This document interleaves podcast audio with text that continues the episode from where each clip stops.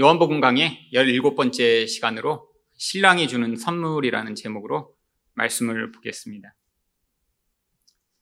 예수님은 자기 백성을 구원하시기 위해 산을 넘고 물을 건너 그 한 명을 구원하시기 위해서 찾아오시는 분이십니다. 바로 오늘 본문은 이런 예수님의 그런 자기 백성을 구원하고 또 그를 구원하여 놀라운 선물을 주시고자 하는 이야기가 담겨 있습니다. 그런데 마침 그 상황을 3절은 어, 이렇게 묘사합니다. 유대를 떠나서 다시 갈릴리로 가실 때. 지금 유대에서 세례를 베풀며 예수님의 이름이 점점 영향력 있게 드러나고 있는 상황이었는데 아마 이것으로 말미암아 유대의 종교 지도자들이 예수님을 주목하게 되자 다시 북쪽으로 자신의 사역지를 옮겨가려고 하신 것입니다. 이스라엘 지도를 보면 이 남쪽에는 예루살렘이라고 하는 이스라엘의 중심지가 있고요. 이 북쪽은 갈릴리라고 하는 그 호수 주변에 사람들이 모여 사는 지역이 있습니다. 바로 이 북쪽부터 남쪽까지 이렇게 강이 하나 연결되어 있는데 그 강을 요단강이라고 하고 그 요단강 왼쪽 편에 있는 이 중간지대가 바로 사마리아라고 하는 지역입니다. 바로 이 남쪽으로부터 북쪽으로 가기 위해서는 그래서 사절처럼 사마리아를 통과하여야 하겠느니라. 이 사마리아를 지나가야 바로 이 북쪽으로 갈 수 있는 것이죠.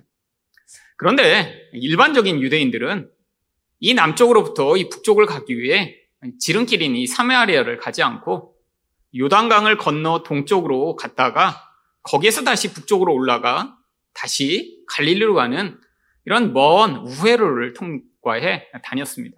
그 이유는 바로 이 사마리아와 또 유대인들의 관계가 아주 나빴기 때문이죠.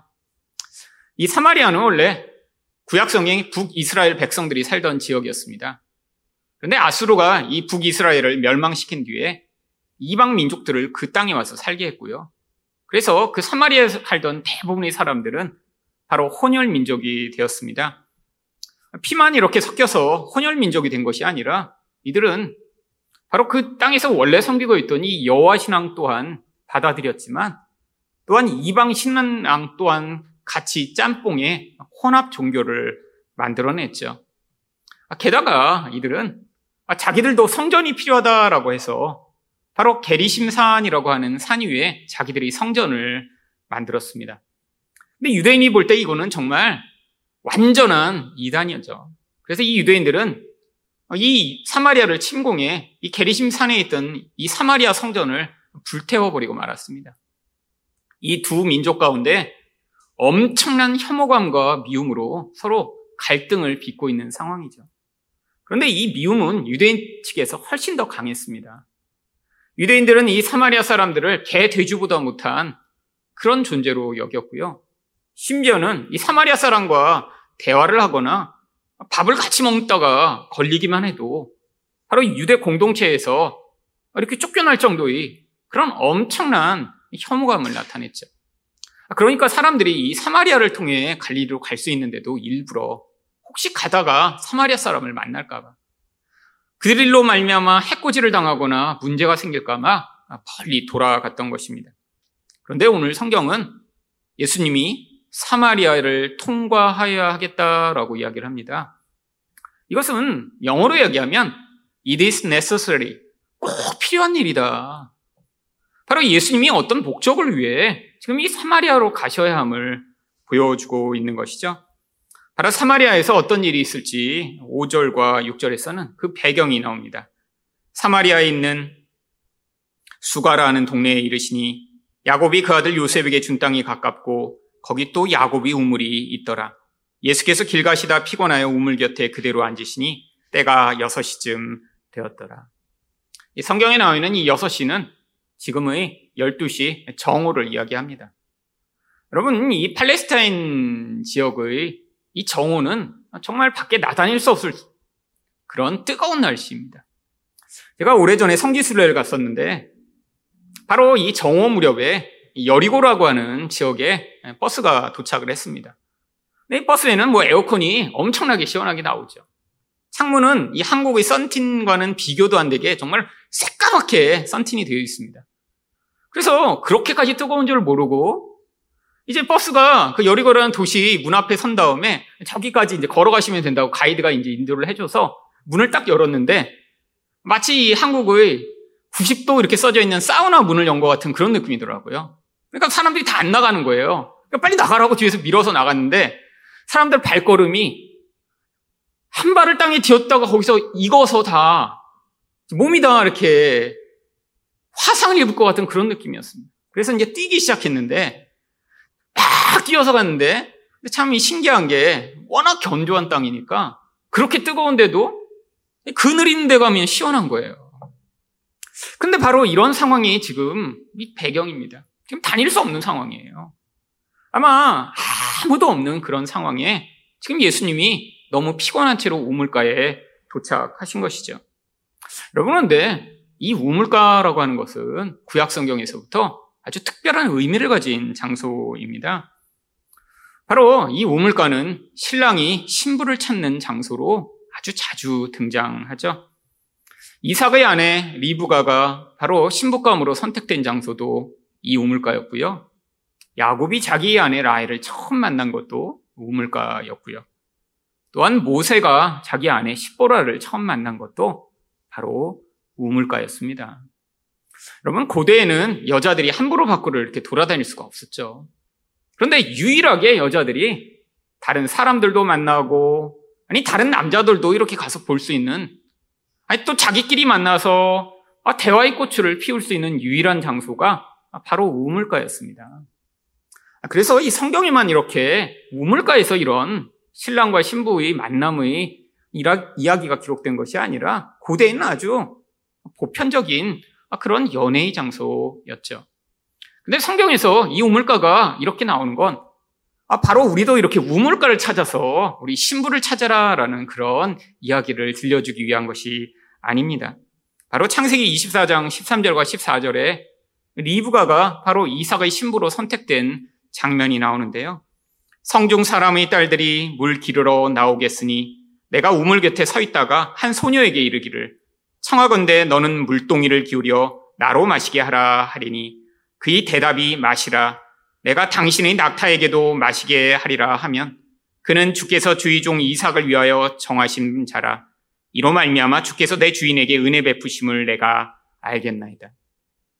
아브라함의 명령을 받은 종이 바로 많은 은금 폐물을 가지고 이 이삭의 신부를 찾으러 지금 멀리까지 갔습니다. 그런데 여자를 만나야 되는데 누가 신부감인지를 찾아야 되는데 아, 지금 방법이 없는 거예요. 하나님께 기도합니다. 유일하게 이렇게 처녀가 나와 물을 길어서 자기가 만날 수 있는 바로 그 장소인 이 우물가에서 자기가 기다리면서 자기만이 아니라 자기 짐승에게까지도 이렇게 물을 주는 그 여자면 하나님이 만나게 하신 여자인 줄 알겠노라고. 정말로 그런데 한 여인이 왔고 그 여인에게 부탁을 하자 모든 짐승에게까지 물을 줍니다. 심지어는 그 여인을 알고 보니까 아브라함과 친척 관계예요. 놀라운 하나님의 인도하심이죠. 제가 20대 때 이 창세기를 읽다가 큰 은혜를 받았습니다. 왜 은혜를 받았을까요? 아, 나도 이렇게 나중에 신부감을 정말 이런 놀라운 오묘한 하나님의 개입으로 만났으면 좋겠다. 근데 우물가가 없잖아요. 우물가가. 그럼 이 시대의 우물가는 어디인가 고민을 많이 했습니다. 그래서 나는 어떤 방식으로 만나야 되나 기도도 많이 했어요. 하나님, 저도 이렇게 신비한 방식으로 신부감을 만나 아, 이렇게 성경에 하나님의 사람들이 아, 이렇게 아내를 만나 결혼을 했는데 저한테도 그런 기회를 주세요. 여러분 그런데 제가 결혼을 하고 나중에 성장을 한 뒤에야 성경을 보면서 이게 아, 이렇게 배우자 찾는데 신비한 하나님의 개입을 기대하라고 기록한 말씀이 아니라 바로 하나님이 자기의 아들 예수 그리스도에게 그의 신부를 어떻게 만나게 하시는지를 보여주는 복음의 이야기를 기록한 것이라는 것을 알게 되었습니다. 여러분 여기 나 있는 이 리브가는 바로 교회의 모형이죠. 이 종은 바로 이삭으로 대표되는 예수 그리스도의 신부를 찾아 바로 먼을 맞이하는 바로 성령을 이야기하죠. 바로 구약성에 나오는 이 이야기는 신부감 찾는 이야기이기는 한데 바로 예수님이 자기 신부를 어떻게 찾으실지를 모형으로 보여주던 이야기였습니다. 바로 예수님이 지금 이 우물가에서 이 사마리아 여인을 찾아오신 것이 바로 이 구약 성경에서부터 계속해서 이야기해 오던 예수님이 어떻게 자기 신부를 찾으시는지의 이야기를 기록하는 것이죠. 여러분 고대나 현대나 이렇게 처음에 여자를 만나 구애를 할 때 여자의 마음을 얻는 가장 좋은 방법은 무엇인가요? 바로 좋은 선물을 주는 것입니다. 이 선물의 값어치만큼 바로 그 사람의 마음이 담긴 것이죠. 아, 사랑한다라고 이야기를 하는데, 아, 그런데 선물은 너무 형편이 없어요. 아, 그럼 이 사람이 나를 그만큼밖에 사랑 안 하나 보다. 아, 이렇게 여기겠죠. 여러분 또 선물은 무엇을 담을 수 있습니까? 선물하는 사람의 능력을 보일 수 있습니다. 여러분 만약에 처음 만났는데 막 루이비통 백 하나를 딱 줄 수 있는 능력이 있다. 어, 이 정도면 그 사람의 능력이 그 백에서 드러나는 거죠. 근데 처음 만났는데 루이비통이 담겼던 종이 가방밖에 선물을 못 준다. 그럼 그 사람의 능력이 그밖에 안 되는 거죠. 여러분, 그래서 바로 구약 성경에서도 이 종이 리브가를 만났을 때 선물을 줍니다. 창세기 24장 22절입니다. 낙타가 마시기를 다음에 그가 반세길 무게의 금 코골이 한 개와 열세길 무게의 금 손목걸이 한 쌍을 그에게 주며 여러분 물 한 번 먹였다고 금 귀고리를 선물로 줍니다. 그런데 이게 지금의 무게로 환산을 하면 약 230g 정도의 무게예요. 지금의 값어치로 환산을 하면 약 1,800만 원 정도 되는 금부치입니다. 여러분 엄청난 거죠.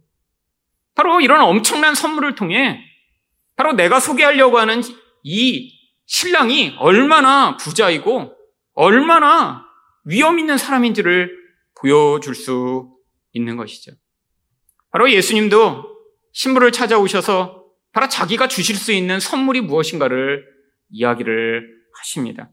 그렇다면 예수님은 그의 신부에게 어떤 선물을 주시나요? 영생하도록 솟아나는 샘물입니다. 7절 상반절 말씀입니다. 사마리아 여자 한 사람이 물을 기르러 왔음에. 여러분, 제가 이게 예수님과 그의 신부의 혼인 이야기라고 이야기를 했는데, 아니, 예수님처럼 고귀하고 순결하신 분이 여기에 나와 있는 이 사마리아 여인과 같은 그런 여인을 어떻게 자기 신부감으로 지금 찾고 계신 것인가요? 여러분, 이 여인은 분명히 혈연적으로는 혼혈이었을 것입니다. 유대인들은 이렇게 피가 섞인 이 혼혈 사마리아인들을 인간으로 취급하지도 않았어요. 게다가 이 여인은 우리가 다 알고 있듯이 너무나 문란하고 또한 천박한 여인이었습니다. 여러분, 이 여인은 남편이 몇 명이었나요? 다섯 명이었죠. 그리고 지금 여섯 번째 남자와 동거하고 있는 여인입니다. 여러분, 근데 이게 앞으로 미래에 2300년에 벌어지고 있는 일이 아니라 2000년 전에 일어난 일이에요.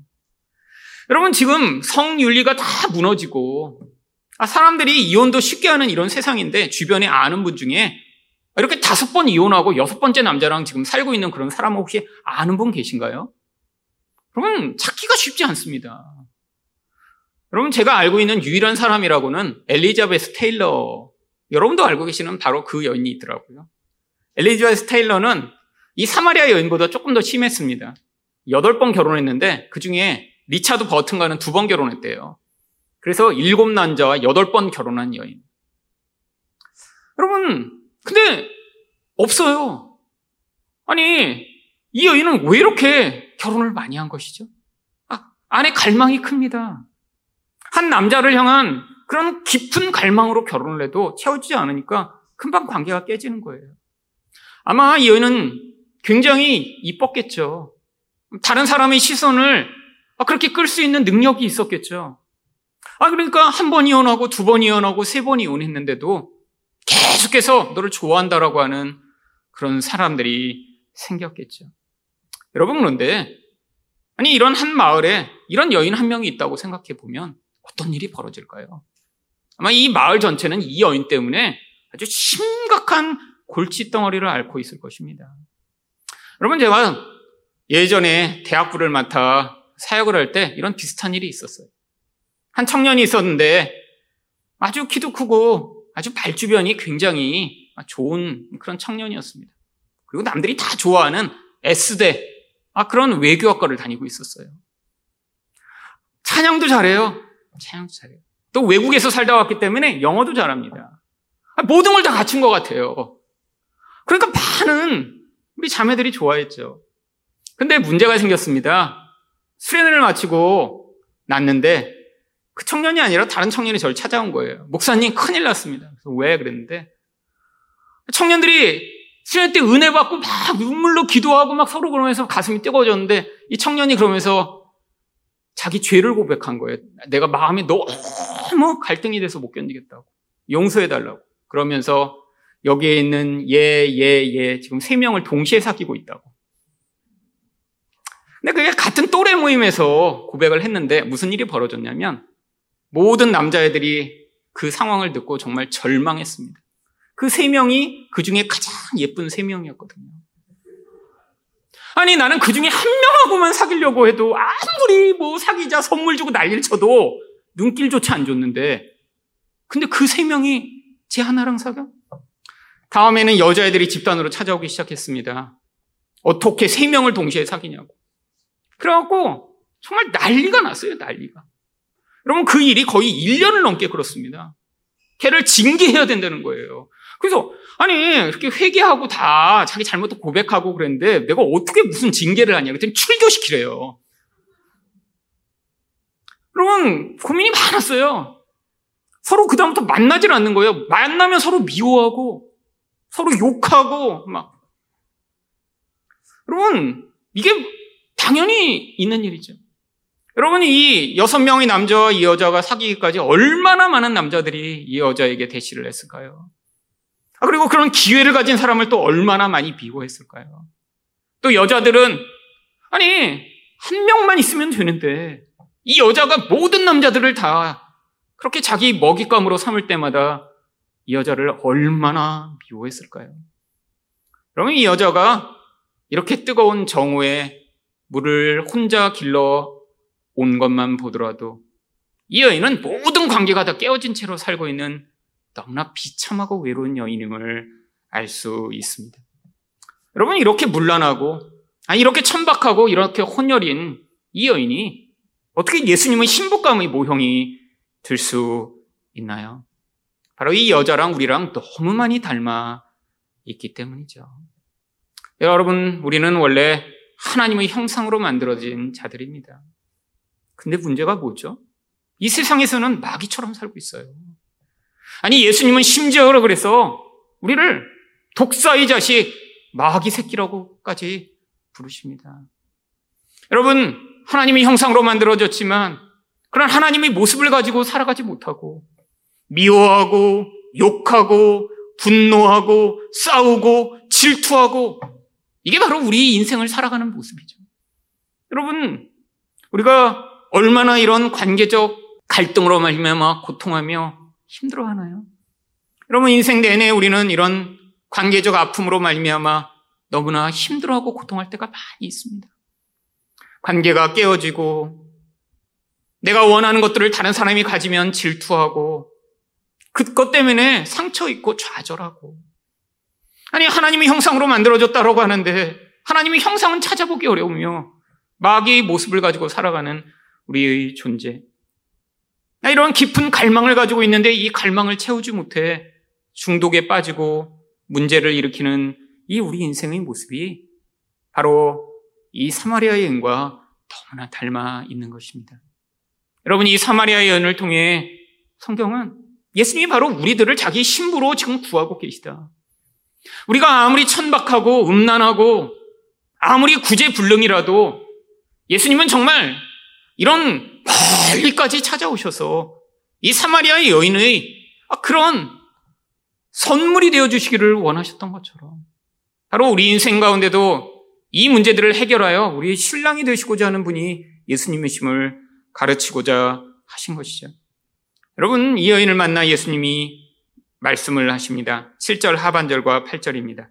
예수께서 물을 좀 달라 하시니 이는 제자들이 먹을 것을 사러 그 동네에 들어갔음이로라.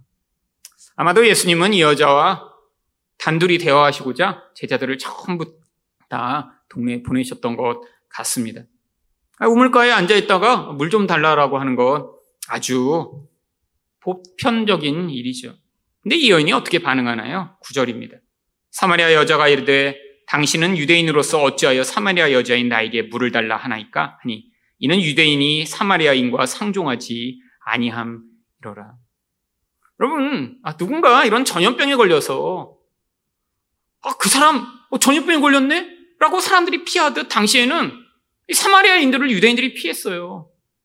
당시 이 종교적 관점에서는 지금 코로나 걸린 사람이나 문둥병 걸린 사람처럼 아, 그렇게 취급한 거죠. 그 사람과 말을 섞고 아, 심지어 그 사람이 사용하던 물건을 사용하는 건 불가능한 일입니다. 근데 갑자기 유대인 남자라는 게 너무나 빤한데 이 여인을 향해 물 좀 달라라고 하는 것 자체가 지금 너무나 이상한 일이죠. 그때 예수님이 뭐라고 말씀하십니까? 10절입니다. 예수께서 대답하여 이르시되 내가 만일 하나님의 선물과 또 내게 물 좀 달라 하는 이가 누구인 줄을 알았더라면 내가 그에게 구하였을 것이요 그가 생수를 내게 주었으리라. 여러분 지금 이 여인은 두 가지 아주 중요한 일을 모르고 있다라는 거예요. 바로 이 예수님이 하나님의 선물인 생수를 주실 수 있으며 또한 이 생수를 주실 수 있는 분이 이 예수님이 유일하다는 사실을 이 여인은 모르고 있다라고 말씀하십니다. 여러분 이게 바로 인간이 가지고 있는 가장 보편적인 문제죠. 어떤 보편적인 문제인가요? 바로 예수 그리스도가 우리에게 이 생수를 주실 수 있는 유일한 분이시라는 사실을 모르는 것이 바로 인간들이 가진 가장 중요한 문제입니다. 여러분, 이 생수는 바로 우리의 모든 근원적 갈망을 해결할 수 있는 유일한 해결책이에요. 여러분, 목마를 때 사실 다른 것으로는 절대 그 목마름을 채울 수 없습니다. 이 인간의 영적 목마름을 채울 수 있는 길은 하나님이 주시는 생수 외에는 없는 것이죠. 여러분, 인생에서 벌어지는 대부분의 문제들, 바로 우리의 욕망과 관련되어 있습니다. 여러분, 관계가 깨지는 것도 욕망 때문이며, 자기 자신을 정말 불만족하게 여기고 고통하며 인생의 기쁨을 누리지 못하는 것도 욕망이 너무 커서죠. 다른 사람을 우리가 분노하며 다른 사람을 미워하는 이유도 결국 내 욕구가 좌절돼서 그렇죠. 여러분, 근데 이 많은 욕망의 근원 안에 무엇이 존재하나요? 바로 이런 하나님의 생명의 그 생수로만 채울 수 있는 깊은 갈망이 존재하는데, 여러분, 이 갈망을 인간들은 채우자 인생 내내 몸부림치며 살아갑니다. 여러분, 사람들이 이 깊은 갈망을 채우고자 하나님의 선물 대신에 가장 쉽게 추구하는 것이 무엇인가요? 바로 감각적 쾌락입니다. 왜죠? 여러분, 다른 것으로도 얼마든지 아, 이런 갈망을 채우고자 하는 애쓰고 노력할 수 있지만 다른 것은 쉽지 않아요. 아, 내가 1등을 해서, 아, 내가 사업에 성공해서, 내가 부자가 돼서, 이름을 알려서, 아, 그래서 내 이 갈망을 채우고자 하는 이런 욕구들, 소수만이 할 수 있는 일입니다. 하지만 이런 감각적 쾌락을 채우는 일은 아주 쉽게, 아주 싸게 할 수 있죠. 여러분, 많은 사람들이 이 갈망을 채우고자 사실은 잘못된 식습관에 빠져들고, 많은 사람들이 갈망을 채우고자 잘못된 그런 미디어 습관에 빠져들죠. 여러분, 근데 문제가 있어요. 감각을 채우고자 하는 이 모든 노력은 결국 한계 효용의 체감의 법칙에 부닥치게 됩니다. 한계 효용 체감의 법칙이 무엇인가요? 아, 처음에는 너무 맛있어요. 그런데 이게 금방 한계에 도달하는 것입니다. 아, 같은 것을 먹어서는 더 이상 맛이 없는 거예요. 어떻게 되었냐요? 더 맵고, 더 짜고, 더 단 것을 찾게 됩니다. 아, 예전에는 너무 재밌다고 봤어요. 여러분 1970년대 흑백 텔레비전 저도 기억납니다. 저희 집에 텔레비전이 있었어요. 70년대 흑백이었죠. 그 장 속에 있었습니다. 이게 문 드르륵 닫아갖고 귀한 거라 장 안에 감춰놓고 볼 때만 드르륵 열어서 보고. 여러분 그 텔레비 너무너무 귀한 거죠. 근데 아마 지금 우리 어린아이들한테 그런 흑백 텔레비 보여주면 재미없다고 안 볼 거예요. 왜? 여러분 얼마나 화려한 영상이 우리를 자극하나요? 왜? 이제 점점 빨라지고 점점 화려하고 우리를 감각적으로 더 깊이 자극할 수 있는 것이 아니면 우리가 더 이상 만족하지 못하니까요. 여러분 가끔씩 우리 아이들이랑 영화를 보는데 한 10년, 20년 전에 나온 영화만 봐도 애들이 그래요. 어, 왜 이렇게 느려? 어, 왜 이렇게 재미없어? 왜? 똑같은 액션 영화라도 느려요. 폭발도 그냥 조그맣게 폭발해. 그냥 뭐 이렇게 막 건물이 다 날아가고 막 이래야 되는데 봉 자동차 하나 폭발하고 재미가 없게 여겨지는 거예요. 여러분 우리가 더 자극적인 걸 추구합니다. 왜? 이 한계 효용의 체감의 법칙에 걸려서요. 근데 문제가 있죠. 더 자극적인 것을 자꾸 추구할수록 더 깊은 중독에 빠지게 되어 있습니다. 더 자주 해야 돼요. 더 깊은 자극을 맛봐야 돼요. 여러분, 근데 중독에 빠지면 무슨 결과가 나타나나요? 이제 점점 일상 생활과 관계에서 문제가 발생하기 시작하죠. 여러분, 이게 문제입니다. 우리 삶에까지 점점 영향력이 미치게 돼요.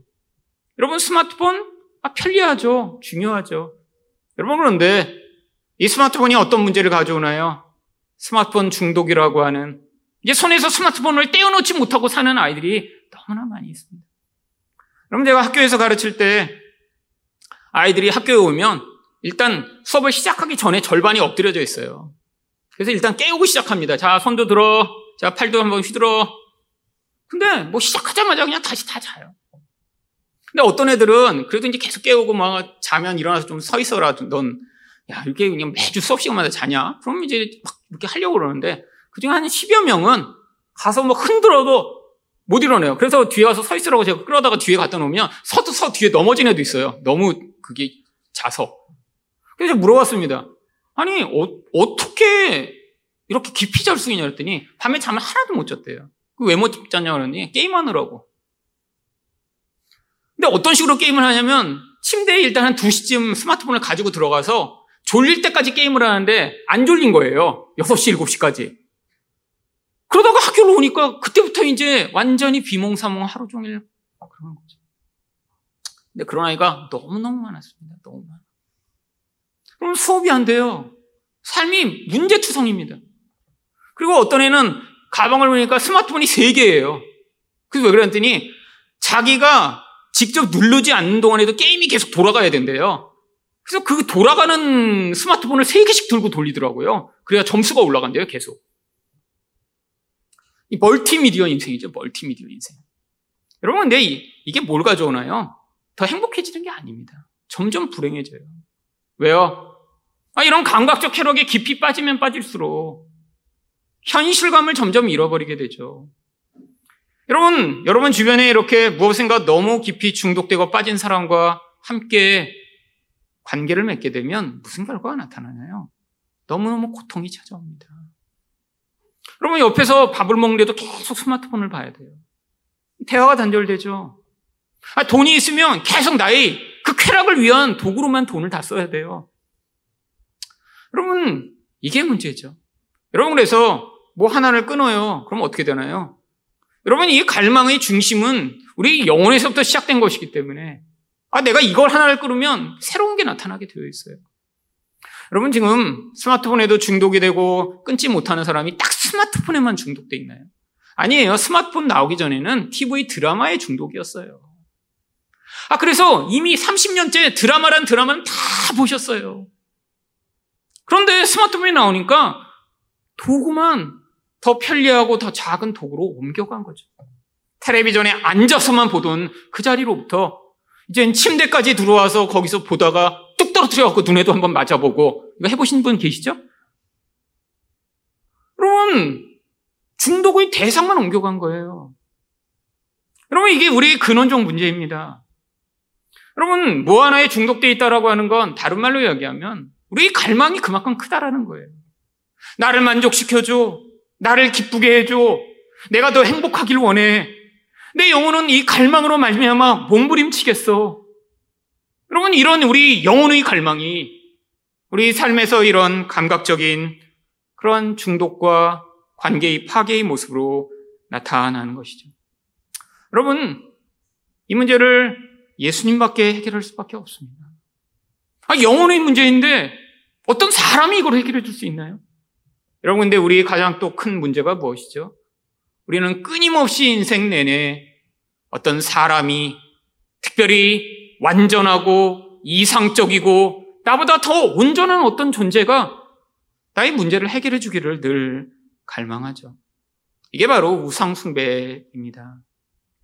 어떤 대상이 나타나 나를 끌어주고, 아, 나를 온전하게 붙들어주며, 나를 사랑해주고, 아, 나를 지켜주고, 심지어는 나를 위해 기도해주는 그런 온전한 사람이 있었으면 좋겠다. 여러분, 대부분은 이 깊은 갈망이 관계적으로 나타나기 때문에 이것을 외로움으로 느낍니다. 그럴 수밖에 없어요. 여러분, 그래서 모두 다 외로움의 과정을 지나가는 거예요. 여러분, 외로워서 결국 연애도 하고, 외로워서 결혼도 합니다. 여러분, 근데 외로워서 결혼한 사람들이, 여러분 물어보세요. 결혼하고 났더니 그 외로움이 다 사라졌냐고. 아니요. 여러분, 외로워서 결혼한 사람은 결혼하면 더 외로워요. 왜? 내 기대감은 이렇게 컸는데 결혼해서 그 외로움이 채워지지 않거든요. 여러분, 인간의 이 외로움이라는 건 우리 영혼에 있는 이 영적 갈망이 관계적으로 표출되어 나온 그런 현상에 불과합니다. 그러니까 사람이 절대로 채워줄 수 없는 거예요. 내적으로 건강해서 이 외로움을 채우기 위해 결혼하지 아니하고 오히려 내가 상대방을 사랑하고 함께하는 기쁨을 위해 결혼한 사람은 관계가 더 건강할 수 있는데 아 내가 외로워서 저 사람이 나를 채워주고 나를 늘 사랑해주고 나와 함께 줬고 그래서 내가 이 외로움을 벗어났으면 좋겠다라는 갈망이 크면 클수록 이런 사람들이 만나는 연애나 이런 사람들이 하고 있는 결혼은 불행해질 확률이 높습니다. 여러분, 근데 우리의 이 미련함은 이 사실을 미리 깨닫지를 못해요. 결혼을 해보고 오랜 과정을 통해 아, 결혼했는데도 왜 이렇게 외롭지? 왜 그렇게 아무도 나를 공감하고 있는 것 같지가 않지? 왜 내 안에서 이렇게 가족이 있는데 나 혼자 왕따 된 것 같지? 이런 느낌을 가져도 보고. 아, 인생에서 멋진 남자, 멋진 여자라고 계속해서 추구하면서 이 사람 사귀어보고 저 사람 사귀어보고 계속해서 관계를 바꾸어 보면서 아, 그런 한계에 도달한 자리에서야 겨우 거기서 아, 사람이 아니구나라는 고백을 하는 존재이죠.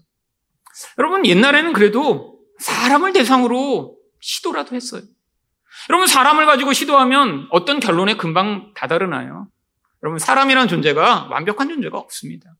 누군가 완벽해야 나를 완벽하게 받아주죠. 여러분, 그런데 사람은 한 1년 정도만 만나면 결국 그 사람이 어느 정도를 알게 돼요. 여러분, 누군가를 1년 정도 사귀었는데 그 사람이 누구인지 잘 모른다고요? 그럼 관계가 별로 깊은 게 아닙니다.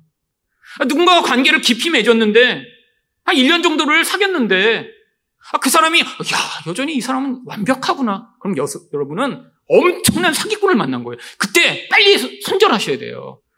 1년을 만났는데도 그 사람이 여전히 완벽하다고 그랬으면 정말 시대의 사기꾼을 만난 거예요.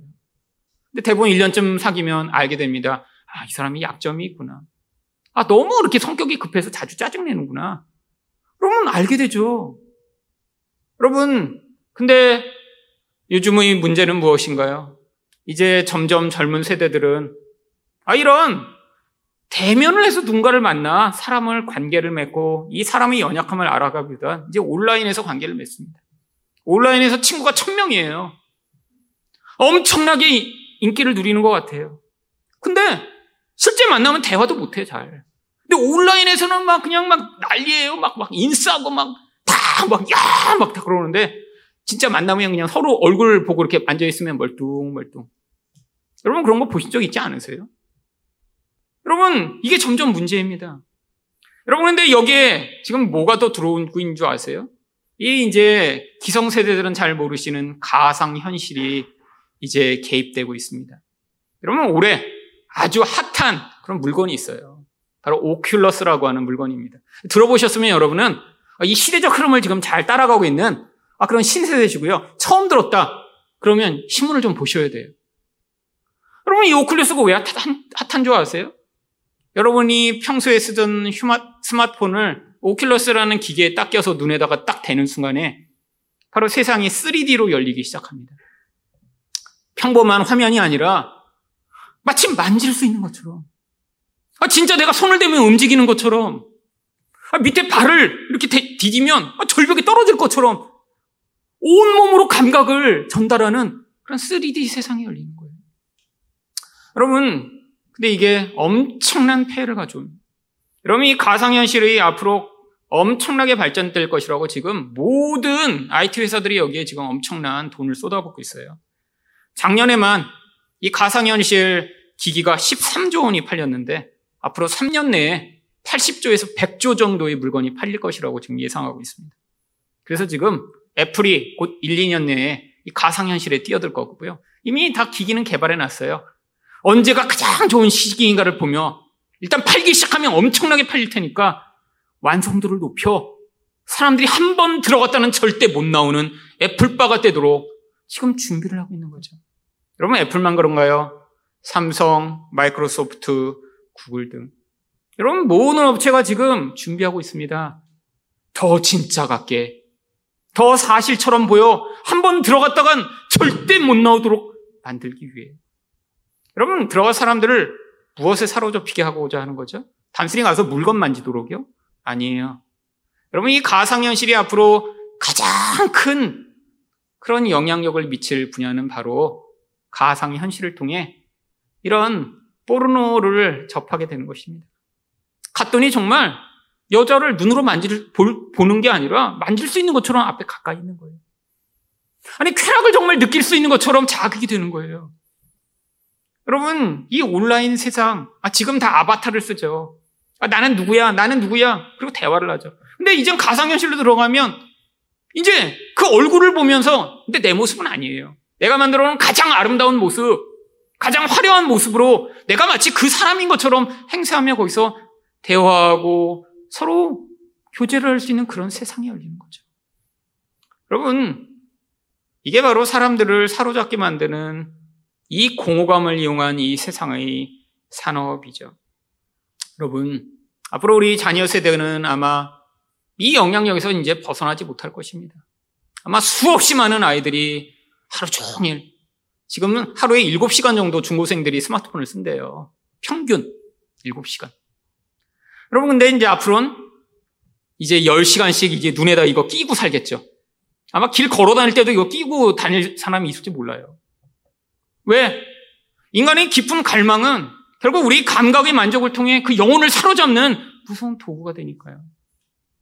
여러분, 이게 바로 마귀가 인간의 이 갈망을 이용해 이 영혼을 사로잡아 결국 영원한 멸망으로 이끌어 가려고 하는 그런 세상 가운데 살고 있는 것입니다. 그러면 이 여자가 예수님께 그래서 이렇게 물어봐요. 여자가 이르되 주여 물기를 그릇도 없고 이 우물은 깊은데 어디서 당신이 그 생수를 얻겠사옵니까? 여러분 예수님에게 지금 정면으로 반박하는 거예요. 내가 생수를 주겠다. 그랬더니 아니 물기를 길릴도 없고 이 우물도 깊은데 어디서 물을 길어 주겠다고 거짓말을 해? 라고 이야기를 하는 거죠. 여러분 그래도 소망이 있습니다. 어떤 소망이요? 이 여자가 만약에 예수님을 미친 사람이라고 여겼으면 아마 얘기조차 안 했겠죠. 아니 지금 나한테 물 좀 달라고 한 남자가 갑자기 내가 생수를 줄 수 있다라고 얘기하고 있으니까 미쳤나? 그렇게 쳐다본 다음에 그냥 가버리면 끝인데. 아, 이 여자는 지금 대화를 시작해요. 대화를. 가능성이 있습니다. 가능성이. 여러분, 아, 우리도 예수님이 마음에 안 들 때 있어요. 아, 우리 인생 가운데 문제가 많고 해결이 안 돼서 아, 답이 없고 화가 날 때가 있어요. 여러분, 근데 기도가 늘 하나님 찬양합니다. 우리 하나님 높입니다. 우리 하나님 참 좋으세요. 라고 할 때만 기도인가요? 아니요, 여러분 시편을 보세요. 하나님 앞에서 울부짖고 소리 지르고 답답해서 화를 내고 도대체 어디 계시냐고 소리를 지르는 기도가 시편의 거의 3분의 2를 차지합니다. 이게 기도예요. 아니 이해할 수 없어도 아니 성경이 이해하는 게 도대체 말이 되지 않는 것 같아도 그런 상황에서도 계속해서 하나님을 향해 대화를 시도할 때 거기에 소망이 있습니다. 또 여자가 뭐라고 이야기를 하나요? 우리 조상 야곱이 이 우물을 우리에게 주셨고 또 여기서 자기와 자기 아들들과 짐승이 다 마셨는데 당신이 야곱보다 더 크니까? 이 여자가 알 수 있는 가장 큰 인물은 야곱이죠. 과거에 이 야곱이 우물을 뚫었는데 아, 이게 지금 거의 천 년이 넘게 지금 물이 솟구치는 거예요. 여러분 근데 신기하게요. 이 우물이요. 지금까지도 아직도 물이 나오고 있습니다. 팔레스타인 가면 야곱의 우물이라고 3천년 전에 뚫은 물이 계속해서 나오고 있어요. 이 물이, 우물이 얼마나 깊은지 30m가 넘는데요. 근데 지금도 그 물이 나와서 사람들이 거기서 물을 마시는 그런 놀라운 일을 한 거죠. 사막에 이런 놀라운 일을 했던 이 야곱. 아, 그래서 그 이후로 이렇게 수없이 많은 사람들이 혜택을 누리게 하는 이 야곱보다 당신이 큰 자예요? 아, 도대체 당신이 뭘 할 수 있길래 그래요? 지금 여전히 이 여인은 예수님이 도대체 누구신가 알지 못하기 때문에 아, 자기 현실적 문제를 해결해 줄 수 없는 분이라고 생각하기 때문에 이야기를 하고 있는 것이죠. 여러분, 그때 예수님이 뭐라고 말씀하십니까? 예수께서 대답하여 이르시되 이 물을 마시는 자마다 다시 목마르냐니와. 여러분, 이게 바로 예수님의 바로 답이죠. 여러분, 우리 인생이 갈망을 위해 시도하는 모든 것은 결국 다시 목마르게 되어 있습니다. 여러분, 나이가 드신 분들은 이제 조금씩 이해가 되시죠. 야, 내가 인생에서 그렇게 중요하다고 생각했던 그게, 아, 그거 별거 아니었는데.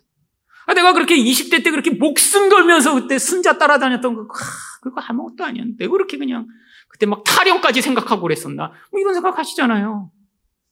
여러분, 인생에서 내가 이렇게 전부라고 생각하고 달려갔는데, 아, 그것만 얻으면 될 것 같았는데, 얻어도 아무것도 없습니다. 여러분, 우리 인생의 목마름을 해결하고자 우리가 달려가면서 인생을 낭비하고 우리 인생 가운데 결국에는 나의 욕망을 채우기 위해 했던 그 모든 행위가 인생을 더 깊은 갈망으로 밀어넣게 되는 것이죠. 그래서 예수님이 14절에서 뭐라고 말씀하시나요? 내가 주는 물을 마시는 자는 영원히 목마르지 아니하리니 내가 주는 물은 그 속에서 영생하도록 솟아나는 샘물이 되리라. 여러분, 예수님을 통해 이 생수의 그 풍요함을 맛본 자만 바로 이 인간의 영혼의 깊은 갈망에서 벗어날 수 있습니다. 여러분, 여러분은 이 생수를 맛보고 계신가요? 도대체 이 생수를 우리가 어디서 어떻게 맛볼 수 있는 것이죠? 이 생수가 무엇인지 요한복음 7장 38절과 39절은 이렇게 이야기를 합니다. 나를 믿는 자는 성경에 이른 것 같이 그 배에서 생수의 강이 흘러나오리라. 이는 그를 믿는 자들이 받을 성령을 가르켜 말씀하신 것이라. 바로 우리에게 성령을 주심으로 말미암아 바로 이 깊은 갈망을 채울 놀라운 생수의 은혜를 부어 주신다는 것이죠. 여러분, 그래서 성령을 받게 되면 우리 안에 새로운 갈망이 시작되게 되어 있습니다. 아, 물론 우리는 육신을 가지고 살아가죠. 여러분, 나이가 들어도 여전히 자기 육신이 좋아하는 걸 좋아하게 되어 있습니다. 여러분, 그 기질을 바꿀 수가 없어요. 아, 저도 20대 때, 아, 내가 이렇게 단 거 좋아하는데, 아, 나도 그렇게 나도 우리 아버지처럼 나이가 들면, 아, 그때는 이렇게 그냥 우리 아버지처럼 단 거 안 좋아하고 그렇게 들려나? 근데 우리 아버지랑 나랑 경향과 기질이 달아서 그렇게 우리 아버지는 제 나이 때 단 걸 안 좋아하셨던 거죠. 저는 지금도 단 게 좋습니다. 아, 그 벗어날 수가 없어요. 여러분, 이게 인생의 문제 아닌가요? 자기가 가지는 그 육신적 갈망이 여전히 남아있어요. 아, 눈으로 자극이 되면 더 즐겁고, 아, 귀에 부드럽게 들리는 소리가 좋고, 아, 뭔가 부드러운 촉감이 더 좋은 감촉이면 만족하는 이 우리의 마음이요. 여러분, 그런데 성령을 받게 되면 이것들을 뛰어넘는 새로운 갈망이 시작됩니다. 아니, 내 육신적 갈망도 분명히 존재해요. 근데 그것을 뛰어넘는 갈망이요. 아니, 내가 나를 위해 사용하면 될 그것을 나를 위해 쓰지 않고 다른 사람을 위해 썼더니 더 깊은 기쁨과 만족이 오게 되는 그런 놀라운 갈망. 아니, 나를 위해 쓸 시간을 다른 사람을 위해 썼더니 그때 얻어지게 되는 그 기쁨. 아니, 예전에는 사랑하는 법을 모르던 사람이 다른 사람을 사랑할 때 경험하게 되는 그 기쁨. 아, 나 혼자 즐거우면 되리라고 생각했는데, 다른 사람과 함께 할 때 경험하게 되는 그 기쁨. 옛날에는 예배하는 것이 지루하고 힘들다라고만 생각했는데, 예배를 드리지 않으면 내 안에 있는 이 갈망이 채워지지 않아. 아, 또 예배 드리고 싶다라고 하는 이 예배에 대한 갈망, 하나님의 만남에 대한 갈망이 우리 안에 시작되게 된 것입니다. 여러분, 근데 문제는 이 갈망으로 멈춰 있으면 안 돼요. 이 갈망은 반드시 맛보시기 시작해야죠. 여러분, 우리 안에 작은 이 갈망의 불꽃이 시작되었는데 여전히 우리는 육신적 갈망만을 채우기 위해 몸부림치며 일주일 내내 살다가는 작게 시작된 이 영적 갈망이 이 육신적 갈망에 의해 흔적도 없이 사라져. 여전히 아, 난 예수 믿는 사람인데 나는 왜 이렇게 살아갈까라고 이 하나님의 백성만이 경험하는 이 생수의 놀라운 경험을 이 땅에서 너무나 제대로 하지 못하는 인생이 될 수도 있죠. 여러분 지금 이런 영적 갈망이 여러분 안에서 체험을 경험하고 계실까요? 여러분 기도하셔야 됩니다. 하나님, 이 저희 깊은 갈망을 하나님이 주는 이 성령 충만으로 말미암아 이 땅에서도 맛봄으로 나의 이 육신적 갈망을 뛰어넘는 하늘의 만족을 이 땅에서도 경험하는 은혜를 달라고 여러분 기도하실 때 우리 신랑 대신 예수 그리스도께서 무엇보다 뛰어난 이 생수의 선물을 우리에게 충만하게 부어주사 우리 인생의 이 갈망이 채워지는 놀라운 은혜를 허락하실 것입니다. 이런 생수의 만족과 기쁨을 경험하는 여러분 되시기를 축원드립니다.